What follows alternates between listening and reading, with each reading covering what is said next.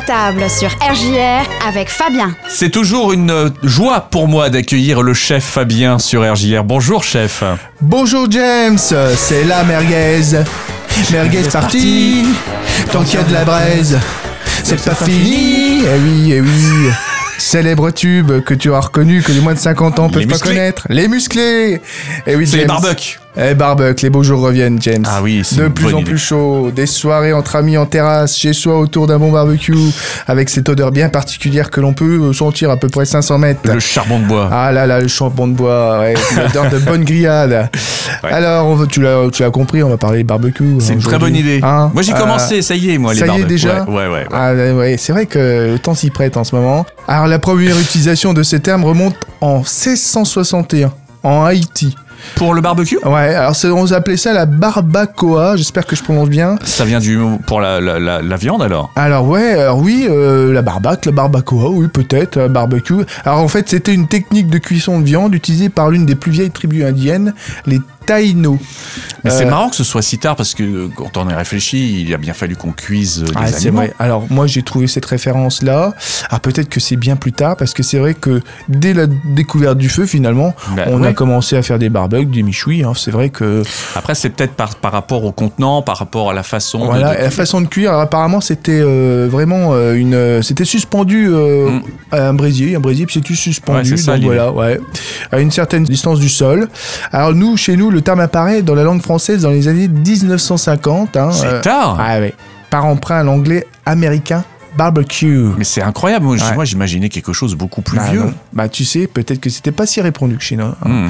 Et on avait, comme tu dis, les fameuses michouis. Ouais. Ça, on a toujours fait sûrement. Hein. Et puis, tu t'imagines au Moyen-Âge la cheminée avec le rôti qui, voilà. Mais non, la technique vraiment du barbecue est venue tard chez nous.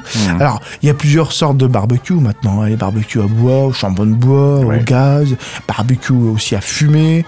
Donc, c'est une cuisson. La cuisson est réalisée dans une enceinte close où du bois se consume doucement en produisant de la fumée. Aussi à la pierre de lave, enfin voilà, il y a tout à fait électrique. J'ai même été surpris parce que je savais pas qu'il y avait des barbecues jetables à usage unique. C'est une petite barquette avec un petit truc vraiment succinct, mais vraiment j'ai vu. Apparemment c'est pour en solo, peut-être, je sais pas, voire en duo. Okay. Le plus difficile, hein, c'est d'allumer le barbecue quand même. Je sais pas si toi t'y arrives tout le temps. Le classique au charbon de bois, c'est pas toujours évident. Non, hein. Surtout quand il fait du vent. Et puis que le ça s'éteint tout le temps, qu'il peut y avoir. Donc faire de la braise, avoir une bonne température, mais pas trop pour ne pas brûler la chair, voire les carboniser. Alors toujours à faire attention hein, parce que c'est toxique aussi un barbecue. Hein. Si c'est trop fort, il y a des émanations hein, du feu de bois, par exemple lorsqu'on allume le feu avec l'allume-feu. Hein, vraiment prendre des choses plus naturelles. Hein, ça existe hein, des petits trucs bio. Hein, je sais pas comment expliquer, mais c'est à base de cire. À base de tu vois ce que je veux dire. Des choses à base de papier c'est ça. Très compressé là, qui sont des petites micro bûches et puis qu'en fait on met en route. Tout à fait, voilà. Et si la viande est trop en contact avec la flamme aussi, ça crée des substances chimiques toxiques, nocives. Voilà, si on en mange de trop. Maîtriser le feu et la cuisson de barbecue, c'est un art. Hein. Bien cuire à cœur aussi des aliments qui présentent des risques de parasitose. Hein. Le porc, par exemple. Hein. Toujours bien cuire son porc. Le barbecue, c'est un outil de cuisson mondialement utilisé de différentes façons. Il existe dorénavant plusieurs marques, hein, plusieurs formes de barbecue. Oui. Moi, j'ai vu le dernier original, j'ai un pote qui a ça, il a acheté ça, j'ai vu ça l'année dernière chez lui, c'est le Big Green Egg. Alors. C'est un barbecue en forme d'œuf, en céramique, il est vert, je sais pas si t'as déjà vu, hein, ça se lève comme ça, il y a thermostat, tout ça, c'est vraiment le truc apparemment qui est à la mode, ça permet une cuisson apparemment plus homogène, mais il y a aussi hein, l'avantage de ceux qui ferment comme ça, c'est que ça fait une cuisson un peu four. À l'étouffer comme on dit, voilà. Hein, ça garde l'humidité, ça garde l'onctuosité, et puis on maîtrise mieux la chaleur. On peut les viandes d'agneau qu'on peut griller, bien sûr le bœuf, le porc, le veau, mais aussi des légumes, hein, des poissons hein, qu'on peut aussi. Alors pour le poisson, peut-être. Alors ça dépend si vous maîtrisez ou pas, mais pour plus de facilité, moi je prends une feuille de papier cuisson hein, que je mets aussi. Comme ça colle moins. On peut faire des pizzas. On peut faire des quiches, on peut faire des tartes, des clafoutis, on peut tout faire maintenant avec un barbecue. C'est vrai, hein. Ça fait un effet fou. En plus, il y a le côté grill souvent et le côté plancha maintenant. Voilà, tout à fait. Ouais.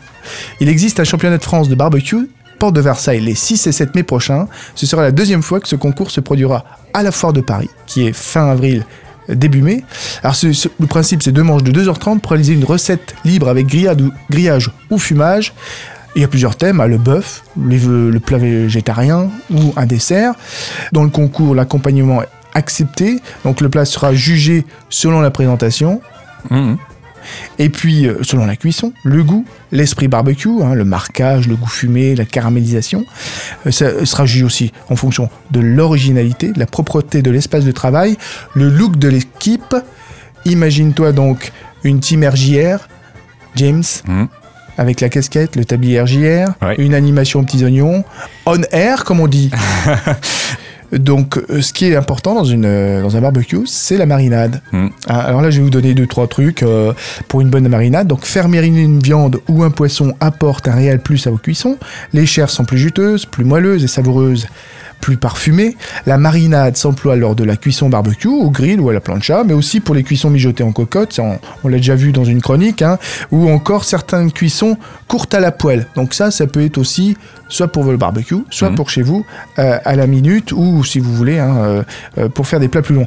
La marinade à destination donc, des grilles et barbecues sont souvent composées de miel. Moi, j'aime bien mettre un peu de miel, tout ça. Le sucré salé, l'aigre doux sont en effet de très bons alliés pour les barbecues. En plus, le miel apporte cette texture un peu collante, souvent recherchée dans les marinades. Alors, si on n'aime pas le miel, bien sûr, on peut opter par exemple pour un sirop d'agave, par exemple. Et si vous n'avez pas le sucré salé, plusieurs recettes de marinade sans miel existent, bien entendu. Il y en a aussi au cola. Alors ça, au cola, c'est une technique de cuisson qui était utilisée par l'armée américaine. Parce que figure-toi qu'ils n'avaient pas sur le front, ils avaient... c'est vrai qu'on met un poulet, par exemple, qui est sur une bouteille de cola, et effectivement, ça crée de l'humidité qui va rendre plus onctueuse les chairs du poulet finalement. Ouais. C'est une technique de cuisson effectivement. Mais on pourrait faire pareil avec de l'eau, ce serait la même. Bien sûr, mais le cola, ça donne une odeur particulière, une onctuosité à la viande que n'a peut-être pas forcément une autre préparation. Voilà. Alors quelques recettes de marinade. Tout d'abord, l'aigre douce. Alors, cette préparation est délicieuse pour faire mariner, par exemple, le travers de porc ou les pions de poulet. Donc, tout simple. On prend du cuillère à soupe d'épices à marina. Alors, moi, ce que j'appelle les épices à marina, il y en a partout. Alors, moi, ce que j'aimais aussi aller, c'est dans les magasins asiatiques, par exemple. Ils ont un éventail des...